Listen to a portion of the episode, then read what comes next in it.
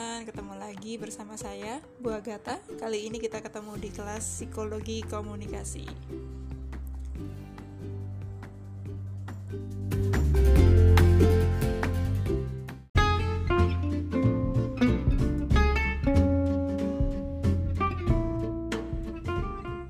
Teman-teman yang ada di kelas Psikologi Komunikasi hari ini saya yakin kalian juga ikutan kelas komunikasi masa.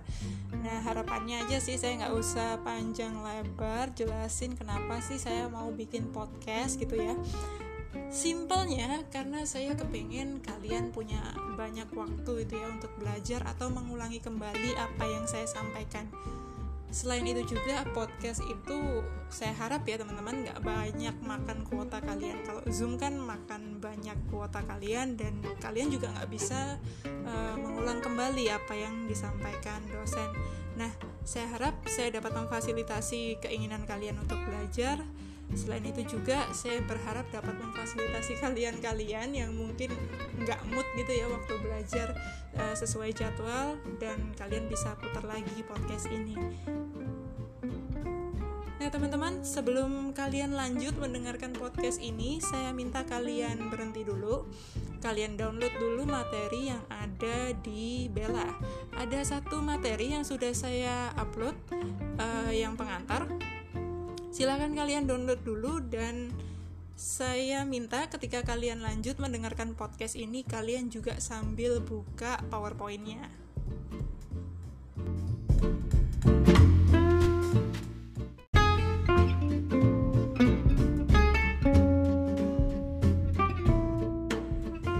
Nah, teman-teman yang sudah buka slide atau sudah buka materi yang pengantar, silahkan digeser ke slide yang nomor 3 saya jelaskan sedikit ya teman-teman tentang kontrak perkuliahan yang berlaku di kelas psikologi komunikasi ini.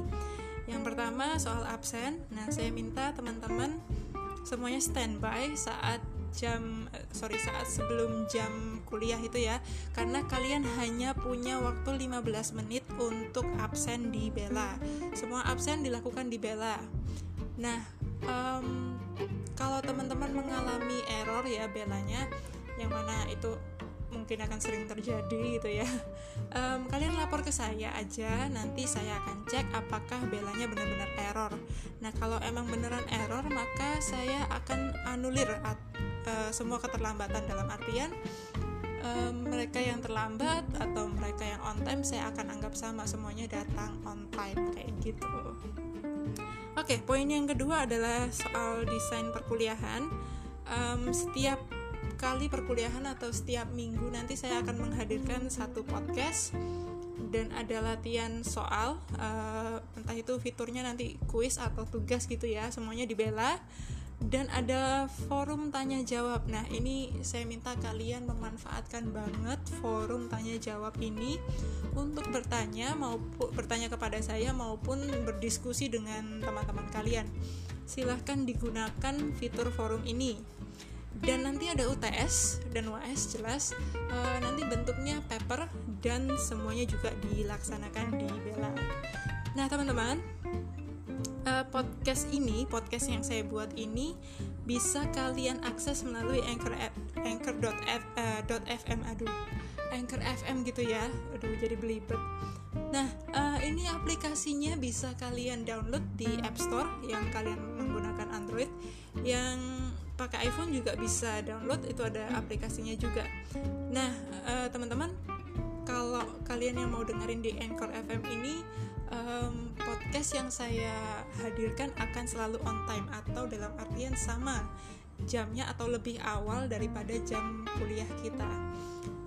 Kalau kalian pengen dengerin di Spotify bisa juga, tapi mungkin agak terlambat karena permasalahan uh, publishnya ya, jadi nggak bisa langsung gitu publishnya nggak otomatis nggak semudah di Anchor FM gitu. Itu dulu yang bagian podcast, lalu bagian yang keempat teman-teman saya tidak akan unggah chapter uh, buku seperti di kelas saya yang lain yaitu komunikasi massa.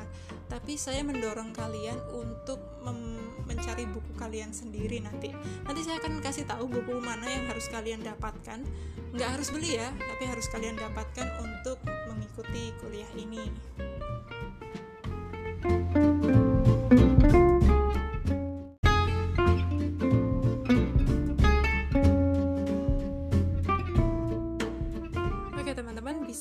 digeser ke slide yang nomor 4 ya Oke, ini adalah soal bobot penilaian. Jadi kita punya uh, punya pengambilan nilai ya di setiap pertemuan. Jadi di pertemuan 1 sampai 7 akan ada 30% nilai yang akan diambil. Di UTS nanti hanya 20%, lebih kecil ya, perhatikan uh, di pertemuan 8 sampai 14 sama kita akan ambil 30% dan nanti saat UAS ada 20% lagi yang kita ambil. Nah, teman-teman, di pertemuan 1 sampai 14 Nilai itu didapatkan dari latihan soal, kombinasi latihan soal, dan juga ada keaktifan bertanya di dalam forum setiap minggunya.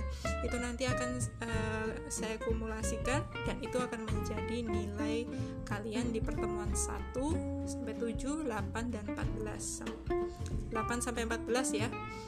Lalu untuk nilai UTS dan UAS semuanya nilai murni yang didapatkan dari, uh, dari penulisan paper. Jadi saya berharap kalian benar-benar um, serius untuk ikut kuliah ini.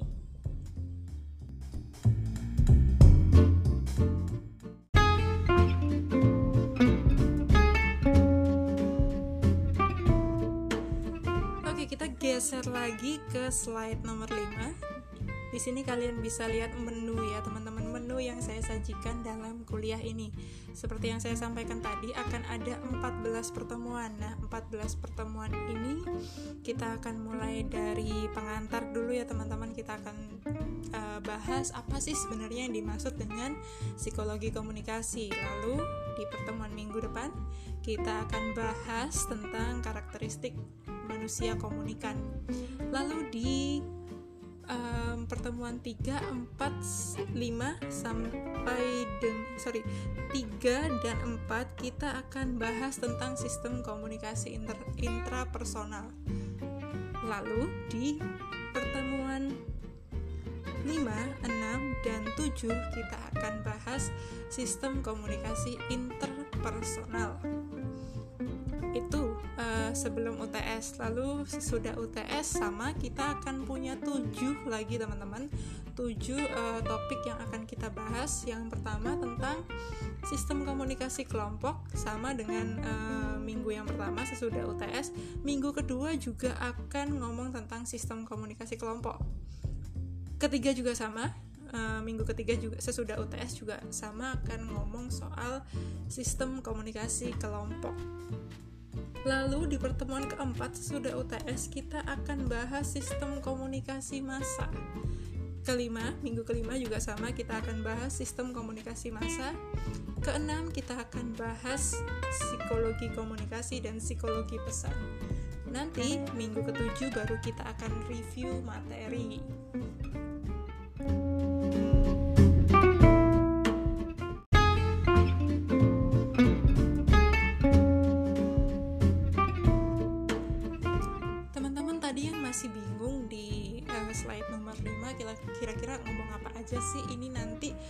Satu semester kalian bisa geser ke slide yang nomor 6 ada foto buku ya teman-teman. Nah ini buku yang akan menjadi pedoman kalian selama kuliah satu semester ini. Bukunya nggak begitu tebal tipis aja. Um, bukunya tapi saya rasa uh, buku ini perlu perlu perhatian ekstra untuk bisa memahaminya dan uh, buku ini juga menantang kalian, saya rasa ya, buku ini akan menantang kalian dalam upaya mencari contoh atas konsep-konsep uh, yang disajikan di dalam buku ini. Nah, saya nggak minta kalian beli, teman-teman. Saya minta kalian beli. Kalian boleh pinjem. Kalian kalau mau beli juga ya apa-apa sih. Um, beberapa hari yang lalu saya coba cek di marketplace itu ada marketplace seperti Shopee ya teman-teman. Nah, itu ada juga yang jual banyak sekali. Kalian bisa cari di situ kalau memang kesulitan ke toko buku ya. Jadi um, saya minta aja teman-teman agar kalian semua pegang buku ini. Kalian gak harus beli, saya tekankan lagi ya. Tapi kalian harus punya. Oke. Okay itu aja uh, soal pengantar dari saya. Setelah ini kita akan masuk ke selayang pandang tentang psikologi komunikasi.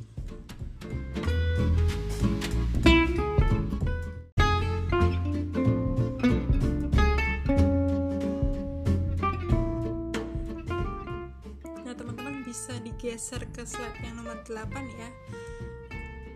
Oke, saya yakin uh, sampai sekarang kalian pasti punya banyak banget atau mengingat banyak banget yang namanya definisi komunikasi.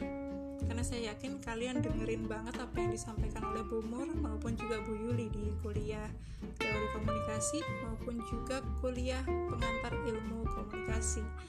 Nah, sekarang teman-teman, saya sampaikan dulu uh, dalam psikologi itu yang namanya pemahaman komunikasi itu sangat kental pengaruhnya dari studi-studi behaviorism atau behaviorisme.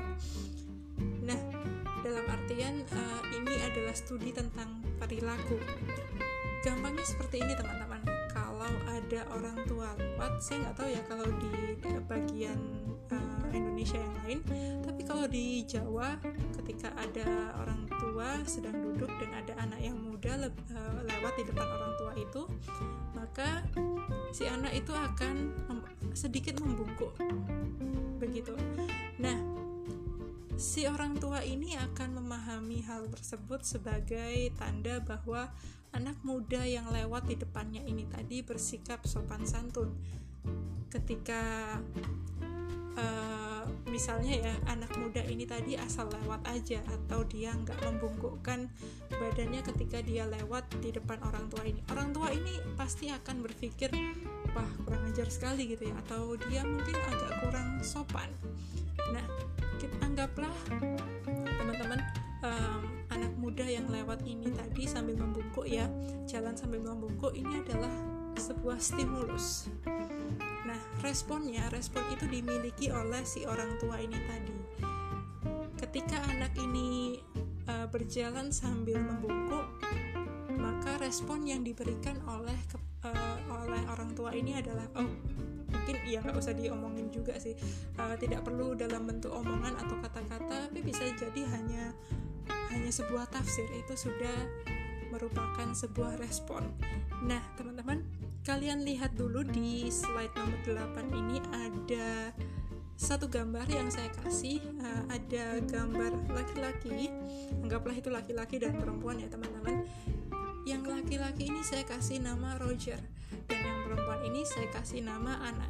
Roger hari itu pakai baju merah dan Anna hari itu pakai baju kuning yang agak orange gitu ya. Katakanlah di sini Roger itu sedang ngomong ngomong atau menjelaskan sesuatu ke Ana dia mengangkat sedikit tangannya ya mungkin sambil menjelaskan dan sambil tangannya itu digerak-gerakkan. Roger di sini teman-teman meskipun dia sedang berbicara gitu ya sebenarnya dia tuh sedang kasih stimulus. Stimulusnya berupa kata-kata gerakan tangan warna baju posisi duduk. Kalian kalau coba lihat posisi duduknya Roger itu agak maju atau enggak seperti tidak nempel. Kalian kalau semakin tertarik membicarakan sesuatu bisa uh, tidak sengaja muncul gerakan yang seperti ini. Nah, Ana teman-teman di sisi lain dia menerima stimulus yang ada di depan matanya yaitu kata-kata Roger. Dia mendengarkannya menggunakan uh, indera pendengarannya. Kemudian dia juga melihat bahwa uh, Roger yang di depannya ini sedang menceritakan sesuatu atau menjelaskan sesuatu. Dan responnya respon yang diberikan anak tanpa kata-kata teman-teman hanya senyuman. Nah ini bisa jadi sebuah respon. Nah gambar ini teman-teman hanya untuk sedikit mengilustrasikan bahwa dalam perspektif psikologi itu komunikasi dimaknai sebagai sebuah proses, pesan, pengaruh, dan ini yang nomor terakhir adalah yang kontekstual ya, yaitu secara khusus uh, sebagai pesan pasien dalam psikoterapi. Kalian bisa baca di kotak yang kuning ini.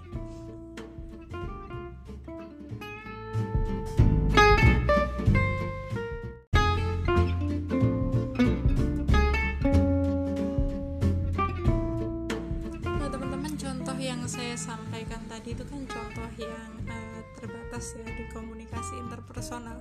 Tapi sebagai gambaran saja, pendekatan psikologi komunikasi ini bisa kita gunakan dalam membaca masalah-masalah uh, dalam konteks komunikasi intrapersonal, interpersonal, dan juga komunikasi kelompok maupun komunikasi massa saya yakin semuanya sudah ingat ya kalau konteks uh, konteks komunikasi ini. Kalau lupa silahkan dibuka lagi buku PIK-nya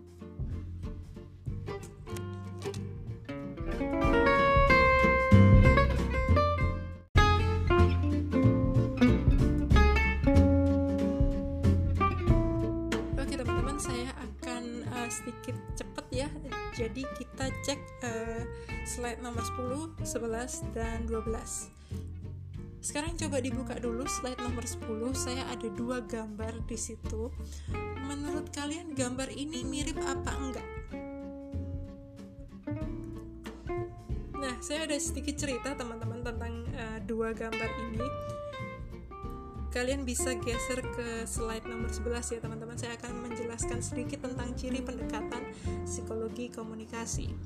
Ada empat poin di bagian uh, samping kanan teman-teman di slide nomor 11 yang pertama tentang penerimaan stimuli secara indrawi. Nah teman-teman pertama kali saya kenal risoles itu ketika ya saya masih kecil. Kebetulan uh, snack ini sering banget ada di rumah saya. Jadi ya saya sudah akrab gitu ya sama snack-snack seperti ini gorengan gitu bagian dari gorengan uh, yang saya lihat pertama kali dari risoles adalah tentu warnanya. Warnanya itu agak orange gitu ya. Uh, kalau uh, Siska Suitomo gitu uh, atau Chef Arnold gitu ya bilangnya ini adalah warna kuning keemasan gitu. Atau ya kuning keemasan jadi warna khasnya gorengan. Nah saya melihat uh, di situ saya pertama kali melihat risoles oh bentuknya mungkin agak lonjong gitu ya. Kalau dari kejauhan mungkin agak seperti persegi empat tapi nggak sempurna dan permukaannya nggak halus seperti apa namanya permukaannya itu ada seperti butiran uh, butiran biskuit atau butiran breadcrumbs gitu ya. Bahasa Indonesia nya apa ya Oke, okay, uh, eh, itu tadi di poin yang pertama teman-teman. Pertama kali kita melihat atau proses pertama kali saya melihat atau kenalan dengan yang namanya risoles. Lalu beranjak ke proses yang nomor dua yaitu proses yang mengantarai stimulus dan respon. Nah, ini akan menjadi bagian dari memori saya dan tentunya kalian juga punya banyak memori yang uh, termasuk dalam proses ini. Ketika saya pertama kali kenal dengan uh, risoles dan saya coba makan pertama kali, yang saya yang menjadi bagian dari memori saya adalah selain bentuknya secara fisik dan juga rasanya. Rasanya asin, gurih, gitu ya. Apalagi yang rasanya uh, mayo, ada mayonya tuh. Uh, jadi ada daging asapnya, kemudian ada telurnya, ada jagungnya, ada mayonesnya. Nah, saya akan mengingat kombinasi rasa tersebut ketika saya melihat risoles. Proses ini akan terjadi sangat cepat, teman-teman. Mungkin nggak ada sepersekian detik karena uh, begitu luar biasanya otak kita. Nah, ketika saya melihat di masa depan teman-teman, ketika saya melihat ada lagi snack yang bentuknya mirip dengan uh, risoles ini atau ciri-cirinya sama ya dengan risoles uh, bentuknya seperti ini, warnanya seperti ini dan permukaan uh, apa namanya teksturnya seperti ini, saya akan memprediksi, uh, saya akan bisa sekali memprediksi respon saya bahwa oh saya tahu yang pertama saya ingat namanya namanya adalah risoles itu dan yang kedua saya akan mengingat rasanya gitu. Saya akan juga mengingat uh, pengalaman saya mungkin uh, nggak begitu jelas mungkin pengalamannya tapi saya akan sedikit mengingat uh, memori tentang rasa yang sempat uh, saya kecap dengan indera perasa saya gitu. Itu adalah prediksi respon. Atau teman-teman contoh yang lain seperti ini. Karena kita sudah pernah makan eh, sorry karena saya sudah pernah makan risoles maka ketika saya melihat makanan lain makanan lain tidak tidak hanya bentuknya yang sama tapi mungkin hanya warnanya yang sama. Warnanya aja yang sama bentuknya beda dengan risoles yang saya tampilkan di slide nomor uh, eh, 11 ini. Saya akan langsung menafsir bahwa ini adalah makanan yang asin makanan yang gurih. Kenapa? karena benchmark saya atau patokan saya itu adalah si risoles ini dan itu di bagian reinforcement of response bagian yang terakhir terjadi ketika saya terus menerus menemui makanan yang warnanya uh, kuning keemasan ini sebagai makanan yang asin atau makanan yang gurih. Dan itu akan saya terus ingat. Oh kalau seperti ini seperti warnanya risoles ini maka ya itu makanan yang asin gitu. Karena warna orange itu dekat sekali dengan warna-warna gorengan seperti itu ya teman-teman. Nah itu yang menjadi memori saya saat itu tentang risoles. Tapi kemudian teman-teman ketika masa saya awal bekerja di sebuah perusahaan swasta eh, kebetulan juga banyak sekali ekspat di situ. Ekspat itu artinya bekerja di situ. Bisa cek di slide yang 12 ya. Ada satu makanan yang diberikan ke saya. Tidak hanya ke saya tapi juga ke semua orang yang ada di kantor itu. Makanan itu bentuknya seperti yang di slide 12 ini, tapi jangan bayangkan saya mendapatkan sebanyak ini ya. Saya hanya mendapatkan satu butir itu saya dapatkan satu butir itu bener banget warnanya seperti ini orange seperti warnanya risoles ya dan juga atasnya ada ijo-ijonya tuh saya juga lupa itu apa ijo-ijonya. Tapi yang jelas itulah yang saya terima. Bentuknya sangat mirip sekali dengan kulitnya risoles yang crunchy itu. Nah begitu saya makan teman-teman kaget luar biasa saya. Karena memori saya saat itu oh ini mungkin rasanya seperti risoles tapi setelah saya gigit ternyata rasanya itu seperti isian kacang hijau di roti gitu ya atau di bakpao gitu. Rasanya mirip sekali. Bayangkan kalian makan bakpao kacang hijau tapi nggak pakai luarnya atau nggak pakai kulitnya hanya isiannya saja. Nah itu yang saya makan. Saya bingung lah ini ini makanan apa? Kenapa warnanya oranye atau warnanya orange gitu ya mirip dengan risoles tapi kok rasanya manis banget. Ini makanan apa gitu saya saat itu nggak begitu tahu makanannya. Yang saya tahu ini dari siapa? Oh ternyata ini dari salah satu kolega saya. Saat itu dia uh, asalnya dari India. Dan dia ternyata membagikan membagikan snack ini ya teman-teman ke satu uh, sorry ke semua orang di kantor karena dia sedang berbahagia dia ternyata mendapatkan promosi. Dia diangkat dari pegawai pegawai kontrak menjadi pegawai tetap. Nah karena ada acara spesial ini dia bikin manisan ini. Nah ternyata saya juga baru tahu oh ini manisan toh. Wah saya pikir kue gitu saya pikir uh, gorengan tapi ternyata ini adalah manisan. Dan manisan ini merupakan bentuk uh, sorry atau simbol ya teman-teman simbol uh, sukacita. Jadi ketika saya hanya mendapatkan satu satu butir manisan ini teman-teman itu sudah jumlah yang sangat banyak ternyata. Uh, ternyata manisan ini tidak perlu dimakan satu orang satu gitu ya tapi cukup ya sebagai formalitas saja ya, bahwa ini loh aku sedang berbahagia. Nah saya baru tahu itu. Ternyata di balik makanan ini makanan yang bulat-bulat ini tadi bulat-bulat warnanya orange ternyata ada makna yang tidak saya pahami. Yang saya pahami hanya iya sebatas mungkin tuh hanya risoles gitu. Nah Ciri pendekatan komunikasi itu seperti itu teman-teman.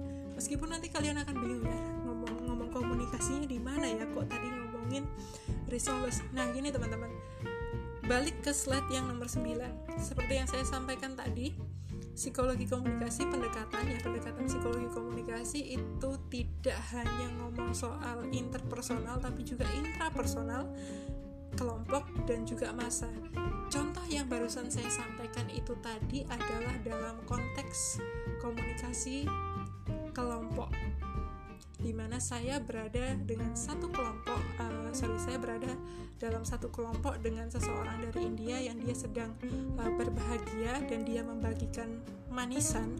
Dan ternyata saya salah tanggap saya salah menafsir. Saya pikir dia lagi bagiin snack. Ternyata dia lagi bersuka cita atau lagi bagi-bagi berkat gitu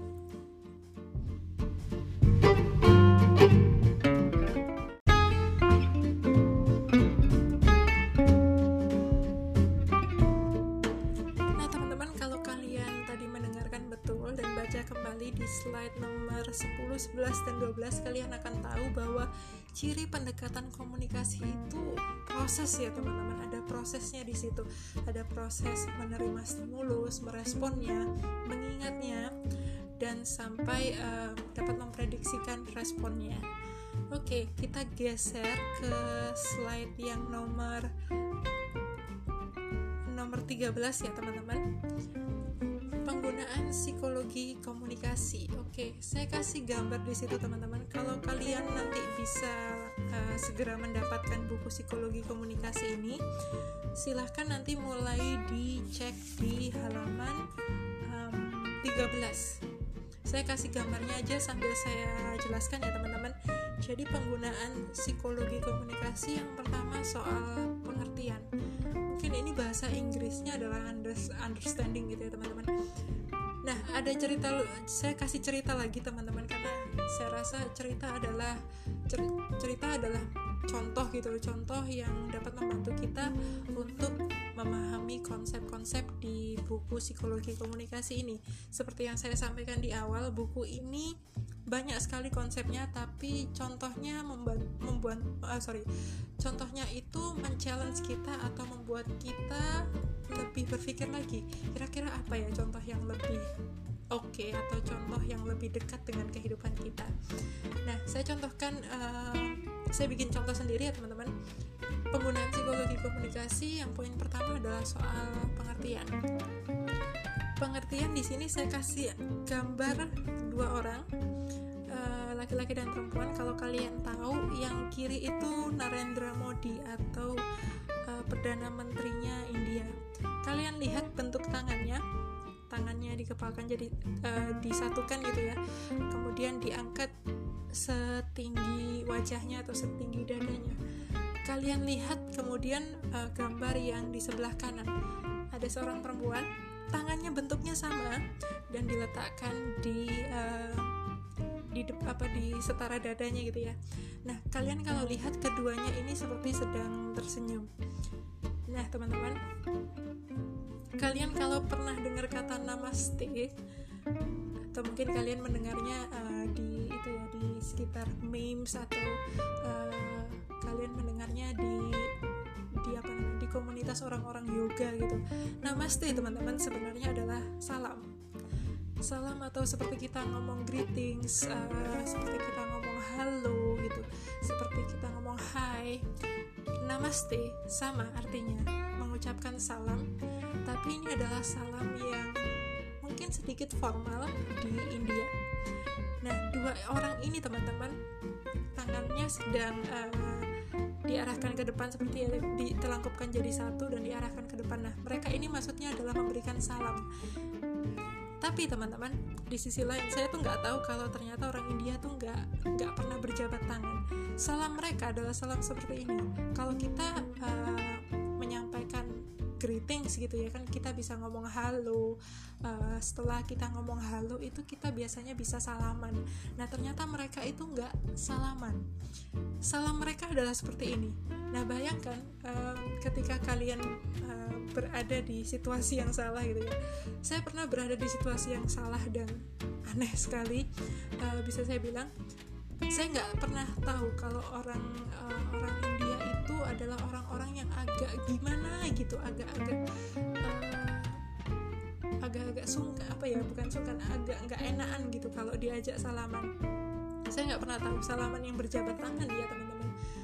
Nah mereka lebih suka uh, tidak tidak uh, melakukan gerakan kepala atau lebih baik yang formal adalah melakukan gerakan tangan seperti yang kalian lihat di slide nomor 13 nah ketika ada uh, ketika saya uh, saya pernah ke sana dan saya ngajak salaman orang.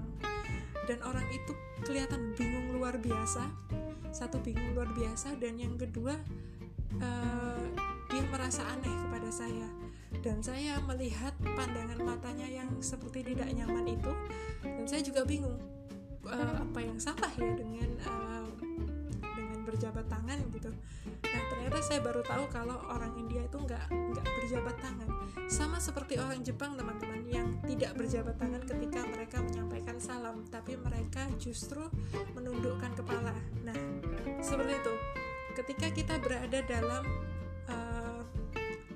di ranah pengetahuan yang sama, kita mengetahui bahwa oh orang India memang tidak berjabat tangan. Mereka hanya uh, menyatukan tangannya dan ditaruh di depan uh, wajah atau dada dan kita mengetahui bahwa orang Jepang itu tidak berjabat tangan juga tapi mereka malah menundukkan kepala. Nah, ketika kita berada di satu level pemahaman yang sama, maka kita dapat eh, mencapai uh, understanding ini atau pengertian ini. Tapi ketika kita berada di level pengetahuan yang berbeda tentu terjadi kebingungan teman-teman. Dan di level ini kebingungan ini bisa uh, konteksnya bisa di di mana saja ya. Bisa jadi di konteks komunikasi interpersonal komunikasi kelompok komunikasi massa dan juga mungkin komunikasi organisasi. Semuanya bisa. slide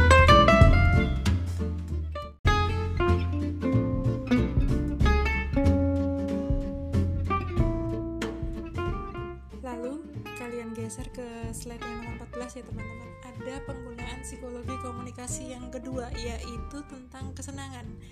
Tadi seperti saya ceritakan di atas uh, di uh, sorry di slide yang ke-13 saya kan cerita tentang um, adanya soal pengertian.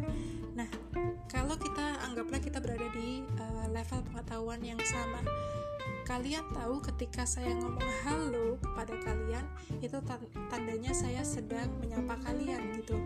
Atau ketika um, kalian menundukkan kepala sedikit menundukkan kepala ke, uh, ke saya ketika kalian ketemu saya saya akan tahu kalau kalian sedang menyapa saya. Tidak ada uh, suatu hal yang berusaha kalian sampaikan ke saya. Begitu juga ketika saya ngomong halo kepada kalian, gitu ya, saya menyapa kalian, nggak ada message yang sebenarnya saya ingin sampaikan, nggak ada uh, message atau pesan yang secara spesifik gitu ya ingin saya sampaikan. Tapi saya pengen nyapa aja gitu loh. Itulah yang kita sebut dengan kesenangan atau psikologi komunikasi ini untuk apa sih penggunaannya? Ya just for fun bisa untuk kesenangan aja. Uh, contohnya ketika kita menyapa ada contoh yang saya sampaikan di sini ada yang ngomong ola ada yang ngomong hai di situ. Nah ini adalah suatu bentuk kesenangan belaka. Jadi ingat ya nggak ada pesan spesifik yang berusaha disampaikan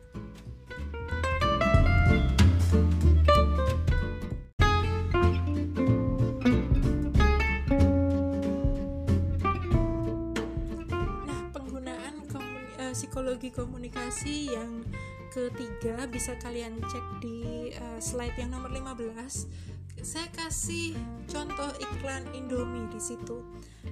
Di penggunaan psikologi komunikasi yang ketiga ini kita dapat tahu bahwa komunikasi itu bisa digunakan untuk mempengaruhi sikap. Mempengaruhi sikap contoh yang paling gampang adalah uh, iklan dengan menggunakan iklan. Lagi teman-teman. Uh, tolong dibedakan ya sikap atau attitude ya dalam bahasa Indonesia eh sorry bahasa Inggrisnya. Jadi tidak ada tindakan yang akan dilakukan tapi hanya mengubah mindset kita.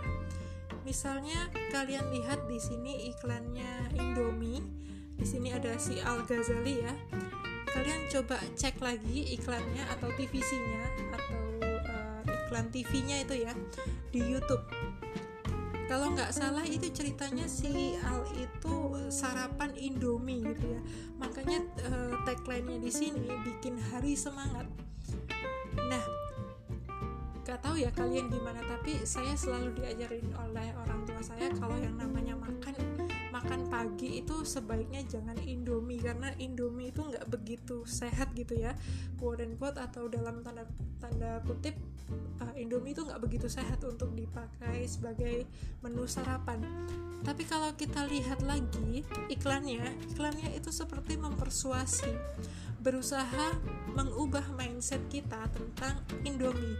Bahwa Indomie itu nggak apa-apa loh kalau mau dipakai sebagai menu sarapan nggak ada masalah karena Indomie itu ya hanya biasa gitu lah seperti seperti mie yang lain yang kalian makan gitu makanya kita dikasih tagline juga bikin hari semangat ya nggak tahu gimana gimana merumuskannya ya tapi semata-mata tagline ini slogan ini bikin hari semangat itu ditujukan untuk mempersuasi kita atau berusaha mengubah sikap kita terhadap Indomie.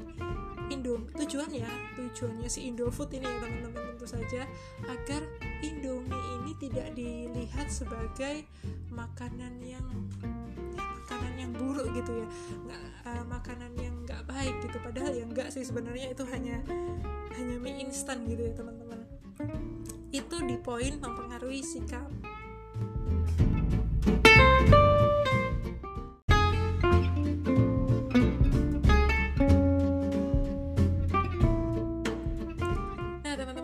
silahkan geser ke slide yang nomor 16 yaitu tentang penggunaan psikologi komunikasi untuk hubungan sosial yang baik.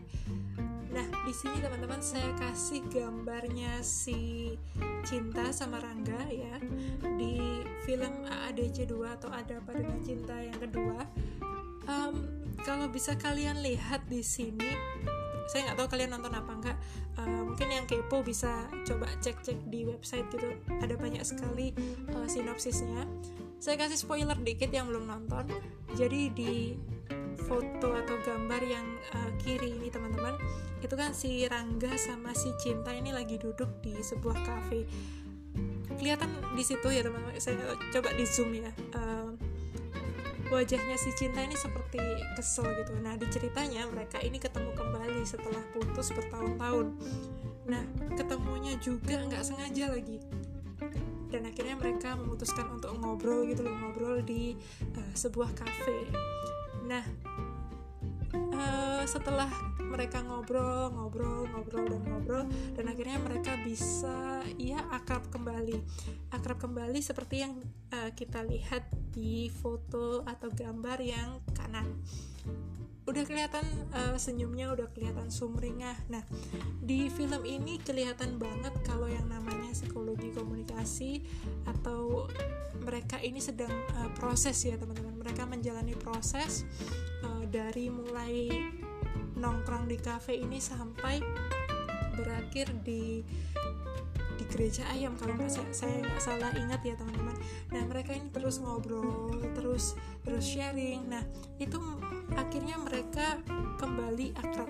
Dalam artian uh, komunikasi itu tadi berguna sekali untuk membangun relasi atau memperbaiki relasi yang sudah ada yang dulu pernah ada dan kemudian diperbaiki lagi menjadi lebih baik gitu. slide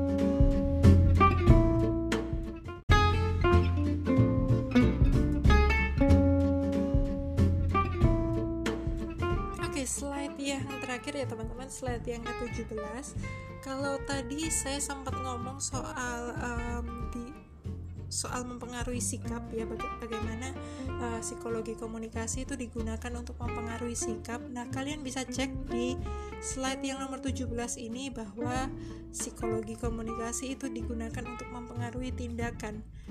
Nah, gampangnya kalau kalian nanti baca di buku itu akan dikasih uh, contoh tentang propaganda. Tapi saya sih lebih sukanya ngasih contoh yang lebih positif ya, eh, contoh-contoh uh, tentang uh, campaign atau kampanye.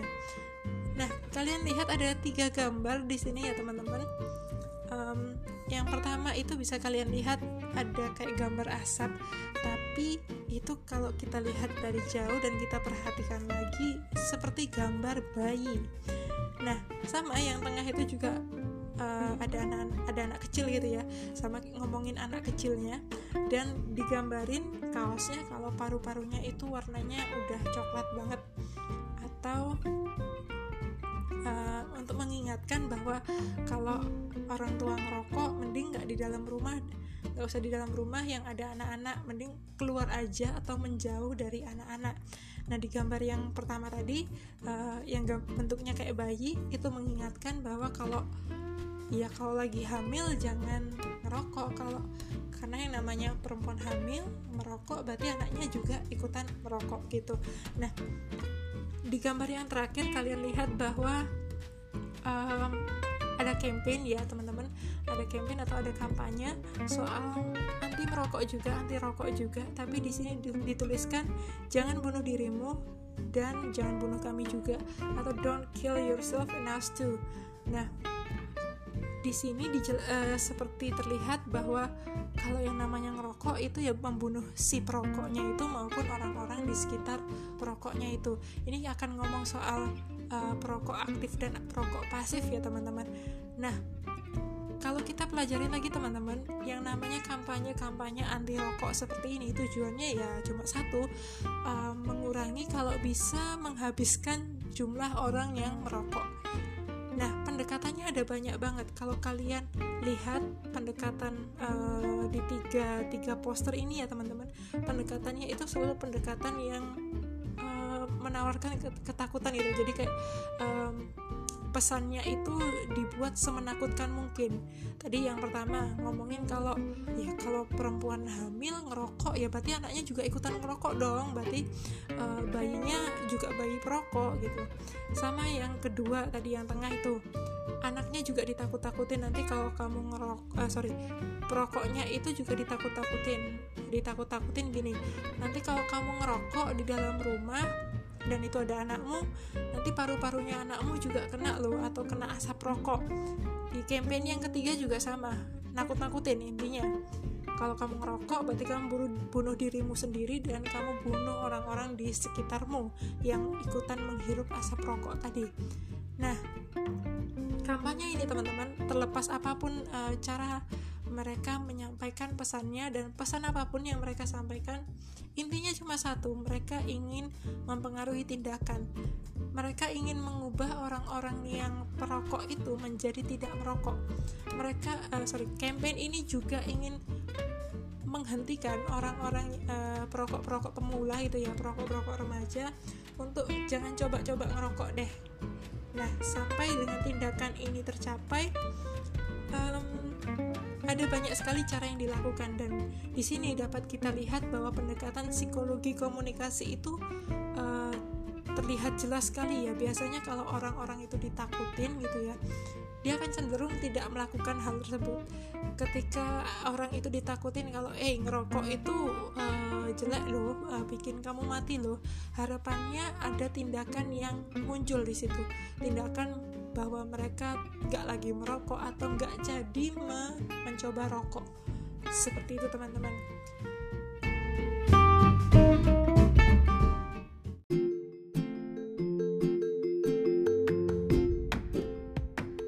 Oke teman-teman, akhirnya selesai juga uh, podcast untuk sesi pengantar psikologi komunikasi ini. Saya harap uh, apa yang saya sampaikan bisa berguna uh, dan saya juga berterima kasih teman-teman sudah mau mendengarkan.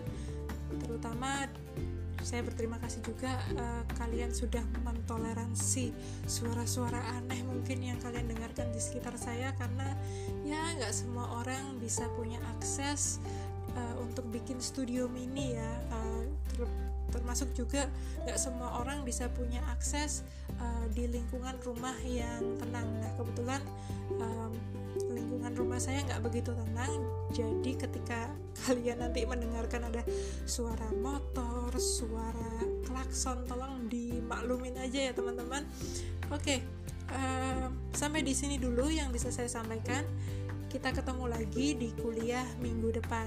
Sampai jumpa teman-teman.